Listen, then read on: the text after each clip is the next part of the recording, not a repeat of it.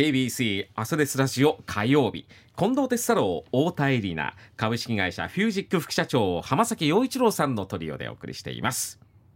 ではこの時間はコメンテーターの皆さんにニュースを深掘りしていただく時間です。浜崎さん今朝どんな話題でしょうか、はい。まあ、今年1年最後の,、うん。あのまあ、この時間ということで、はい。やっぱり生成 AI についてお話をして締めくくろうかなというふうに思っています。うん。まあ、これはそうですね、まあ、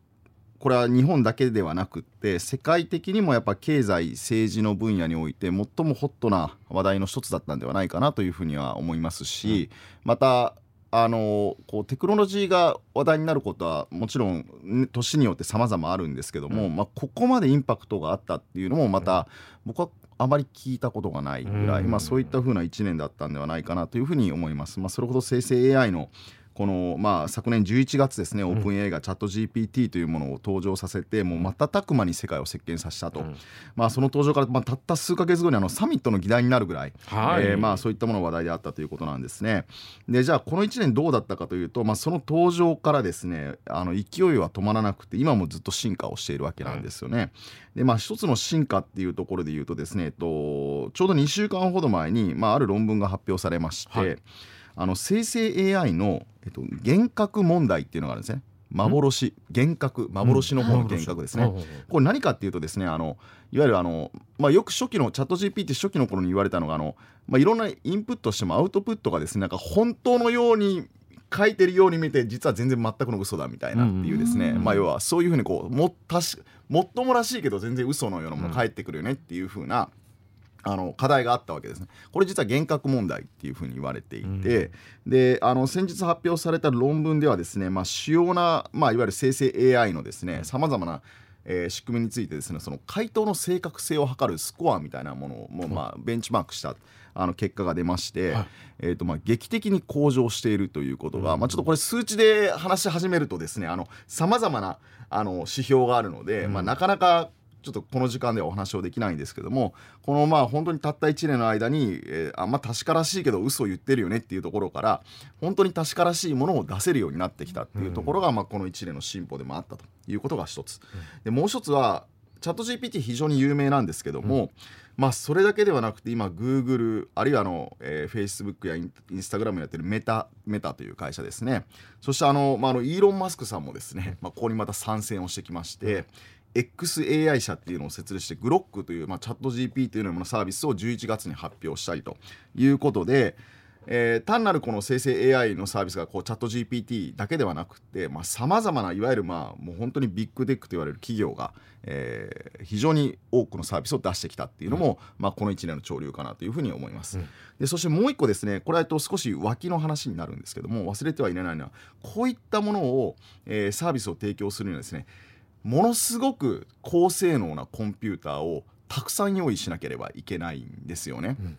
でそのコンピューターの中心っていうのはよくまあパソコンでいうとあの CPU という言われるものがありますけどもあのこの場合 GPU っていうより性能のいいものなんですけども、まあ、GPU をまあ非常に高速に特殊な計算処理をするチップなんですけどもがですねチャット GPT が出てくる以前はですねまああのも性能とかものにもよるんですけども1個70万円ぐらいで売られ売られてたんですけども、これがですねあのチャット GPT が出て数ヶ月ですねなんと700万円に。えー。ええ10倍になったと。えまあ、製造も追いつかないし、うん。えーまあ、需要がもうこのチャット GPT が出てきて大手の企業がもう1兆円ぐらいかけてですね、これじゃあ一作ってやろうってなった時にもう足りないから、うん。まあ、需要と供給のバランスでもう10倍の価格になっていると。今日日経新聞の11面にも出てましたけどもあのそれを提供している会社がですね NVIDIA という会社なんですけども NVIDIA は、えっとまあ、この2022年から23年のこの1年間でですね、まあ、株価が約2倍になって今時価総額ではアマゾンに肉薄をするぐらいになってきているということで、まあ、あの単にこのチャット GPT 含めた生成 AI だけじゃなくてそれを提供する会社っていうのも、まあ、今ものすごいことになっていると、まあ、ちなみにこの NVIDIA のその GPU を作って製造しているのがあの台湾の TSMC という会社でまあ、これは熊本の工場。あの、これ用の、えっと、工場ではないんですけども、うん。まあ、そういった意味ではこう、まあえーいろんなものがこう、まあ、つながっているなというところもあるかとは思います。まあ、こんな開発競争をされている中じゃあ日本が置かれている状況はどこかっていうとですね、少なくとも、まあ、これはいろんな指揮者の方にもお聞きをしたんですけどもこのいわゆる生成 AI の基盤の部分の分野でいうと、まあ、日本は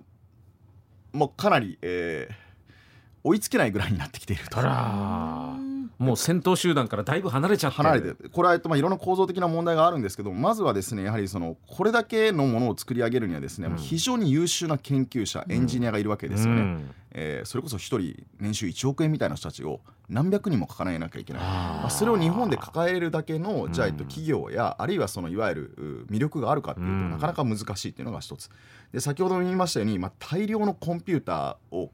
700万円1個、それをですねなんか100個とか200個とか分かんないですけどもうとんでもないお金をかけなければいけない。で、うん、つまり1兆円ぐらいコストをかけてるわけですよね、うんうん、まあ、そういうお金をかけれるのもじゃあ一社単独でできますかってなかなか難しいということで、うん、まあ、つまり開発競争がどんどんどんどんまあ加熱した結果もう非常にまあ、えっとまあ、日本はそこにおいて少し取り残されてしまったっていうのがあります。もちろんあのニッチな分野その日本語ですよね、うん、日本語の例えば、えー、難しいえー、いわゆる筆で書かれた文字みたいなものをうまく解読するみたいなところで使われたいっていうニッチな、まあ、日本人向けの分野ではもちろんそういうことはできるかもしれませんけども、まあ、もはやこう日本語もかなりキャッチアップをして、まあ、非常に精度のいいものが出てきたっていうことで、まあ、こういったこう生成 AI のも1年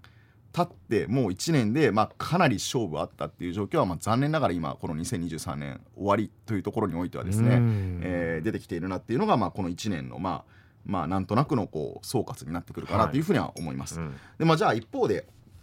じゃあこれじゃあこれだからじゃあ日本はどうなんですかっていう話をまあお話をしたいと思うんですけどもあのー、先日ですねあのあたか和人さんという、まあえっと、あの慶応大学の先生、まあ、ヤフーのあの、えっとまあ、いわゆるストラテジーを、まあえっと、いろいろ考えられている人ではあるんですけども、まあ、この方がですとですね、まあ、ちょっといろいろあの、えっと、酒を組み交わしながらですね、うん、まあ、かなりいろんなディープな話をさせていただいたんですけども、うん、そもそも、まあ、あのやっぱあの非常にあの資産ともお話をされてたんですけどもそもそもその基盤の分野で日本はですね世界のそういうこう中心になったことないんだよと。社会のインフラ分野で。そもそもが、はい、例えば、今そういった生成 AI っていうのは社会のインフラになっている、うん。はい、一昔前、まあ、今もそうかもしれないですけども例えば昔は原油油がいわゆる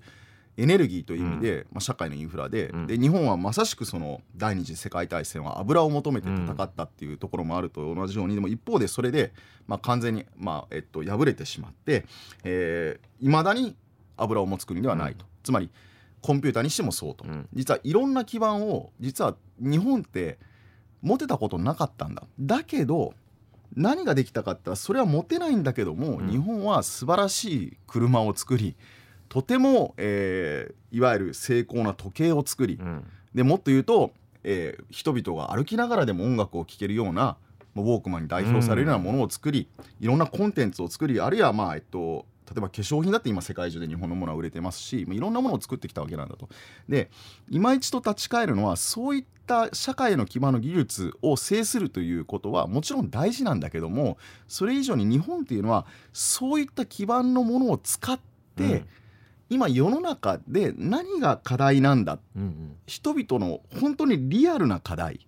に対して向き合ってそこにアイデアあふれる商品を作って勝ってきたんだと。だから生成 AI でこれじゃあ日本も勝つためにじゃあ国を挙げてやりましょうってまあやることも大事なんだけども、うん、実はそこではないと。日本はそれを使い倒して、うん、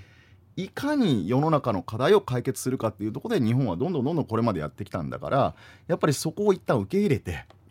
使い倒して、うん、えー、課題に向き合ってその課題で世界と勝負するっていうことをしないといけないよねっていうことをまあおっしゃった、まあ、まさにその通りかなと思っていて今やっぱりその IT の構造上ですね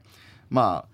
まあ白旗上げるのはなかなか悔しいですけどもだけどやっぱりそういうふうな状況っていうのは残念ながら起こってるんですよ。でそこに対してじゃあやっぱりでもやるんだって頑張るんだっていうところはなかなかこううまくいかないなっていうところがあるとした時にやはりまあ先ほどのお話にもあった通り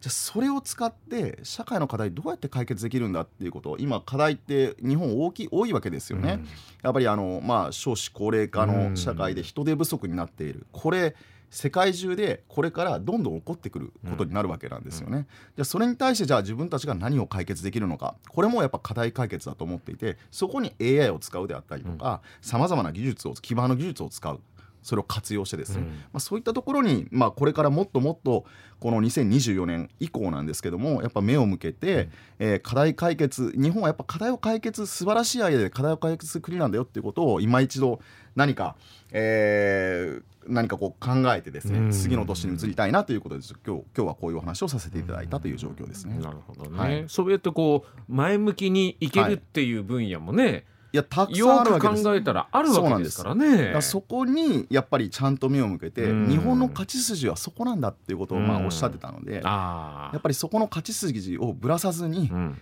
まあ悔しいけど、うんうん。そこは認めて使い倒してうん。それを良くしてうん世の中の課題解決につなげていくっていう、うん。まあ、それがもうやっぱ日本は大事なんだよっていうことを、まあ、改めて僕もあのそれをちょっと思い出しまして、はい、まあ、これからこう課題解決をどうするかでぜひみんなでね考えていきたいなというふうに思いますけど。はい。ありがとうございました